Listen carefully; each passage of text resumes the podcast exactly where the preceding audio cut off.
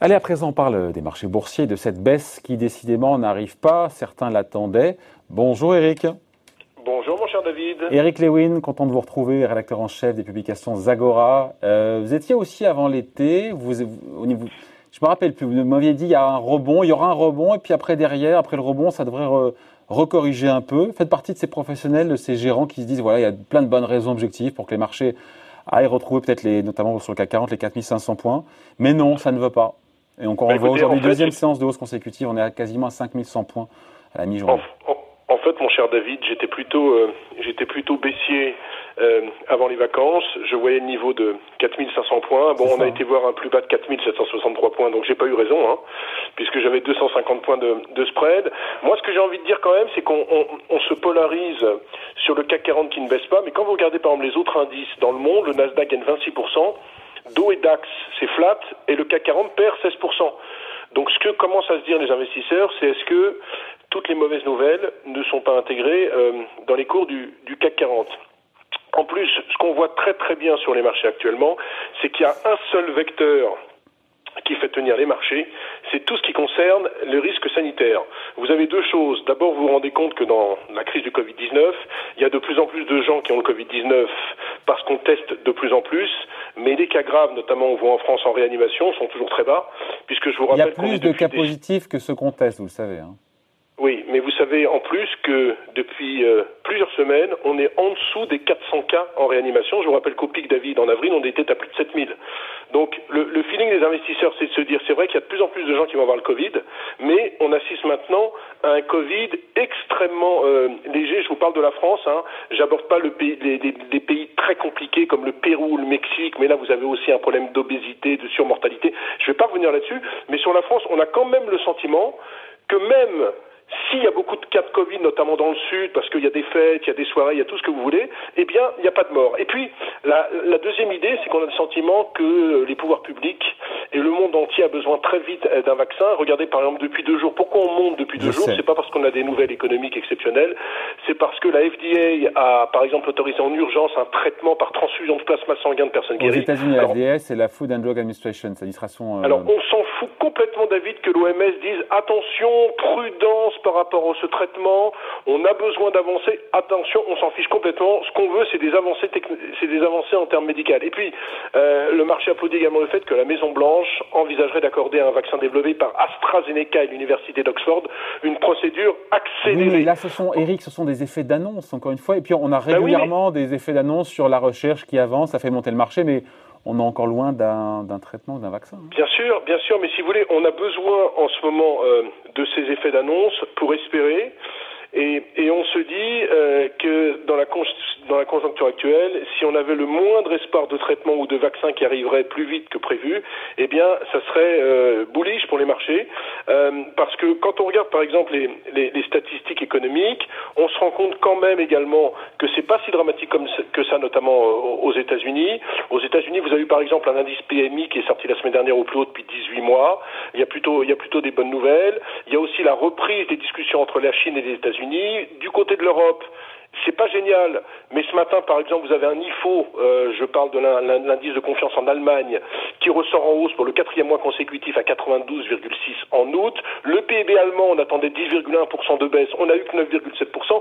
Évidemment, ce sont des épiphénomènes, évidemment, ça fait pas une tendance, mais on se dit qu'avec une conjoncture économique qui va un tout petit peu mieux, et si on avait des avancées euh, sanitaires, eh bien, le marché pourrait aller de l'avant. Et donc, c'est pour ça que les investisseurs hésitent vraiment à vendre les actions en ce moment, d'autant plus que les banques centrales, et on le verra sans doute avec Jackson Hole, vous savez, l'espèce de réunion euh, des, des, des, gouverneurs de banques centrales qui commence à partir de, de, jeudi dans le Wyoming, on verra que les banques centrales vont rester accommodantes. Donc, vous avez une conjonction banque centrale accommodante, des politiques budgétaires qui restent ultra, mais alors ultra euh, expansionnistes, avec un plan de relance qui va être annoncé en France la semaine prochaine, des avancées médicales, et donc des investisseurs hésite à vendre, à vendre les, les, actions parce que chaque fois que vous vendez les actions, chaque fois que vous êtes short sur les marchés, eh il y a un retour de boomerang.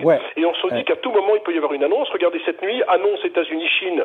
On continue à discuter alors que tout le monde pensait que ça serait au point mort. Vous êtes en plus, David, euh, et, euh, à deux mois des élections présidentielles avec un Trump qui est extrêmement distancé dans les sondages par Joe Biden, qui est au bord du gouffre et qui sera sans doute capable de tout, à tout point de vue, c'est-à-dire qu'il pourrait donner en, en, ultra rapidité euh, euh, le, fait qu'un vaccin puisse être sur les Américains. Bref, il y a tellement de choses qu'on a du mal à shorter le marché, on a du mal à être short.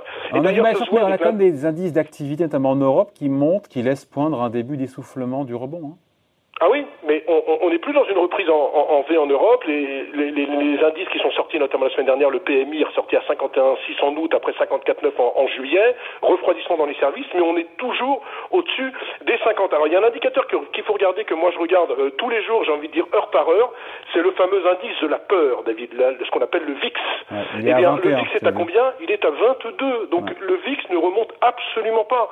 On a vraiment, alors vous allez me dire, oui, euh, vous êtes bien gentil, mais il était à 14 avant le Covid. C'est vrai, mais on, a connu, euh, si, si, je me trompe pas, des niveaux de 60 à 70 quand on était au pic du Covid, c'était en avril.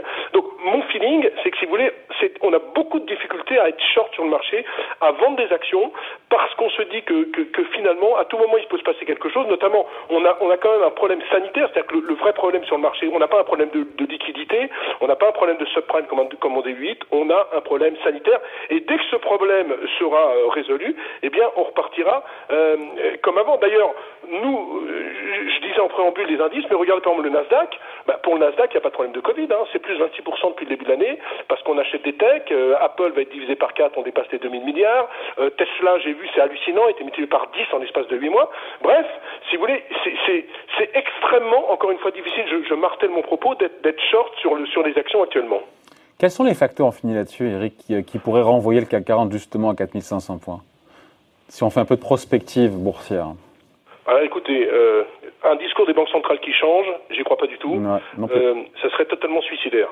Euh, une reprise de l'inflation, très franchement, on ne la voit pas non plus. Moi, mon, mon sentiment, c'est qu'on s'aperçoive qu'on a vraiment euh, une seconde vague c'est-à-dire que ce que je vous disais tout à l'heure euh, sur les réanimations qui sont en dessous de 400 en France, eh bien, ça soit plus vrai du tout. C'est-à-dire qu'on se retrouve dans 15 jours, euh, quand je ferai ma chronique, avec 1500 personnes en réanimation, des services qui commencent à être saturés, une inquiétude euh, qui vient de plus en plus, un Donald Trump, et j'insiste là-dessus, qui, voyant qu'il est distancé entre 7 et 10 points dans les sondages, est amené à faire n'importe quoi. état par état, c'est un peu moins vrai. État par état, notamment dans les swing states, c'est un peu moins vrai sur les écarts qui se réduisent dans certains swing states. Ouais, enfin franchement, moi je veux pas, je, je suis pas un grand spécialiste de la politique américaine, mais très franchement, il y a, y a, aucun euh, président qui a su euh, redresser son image en deux mois et remporter l'élection avec un tel écart. Alors vous allez me dire oui, ça serait dans le Michigan, dans la Pennsylvanie, je suis d'accord avec vous. Mais enfin, on a quand même le sentiment que on ne sait pas qui va aller voter, etc. Qui votera par euh, à distance. Enfin voilà. Non mais regardez, regardez les dernières déclarations de Donald Trump. Euh, Chine, États-Unis, on trouve un accord. il faut absolument un vaccin en urgence. Donc il est prêt à tout.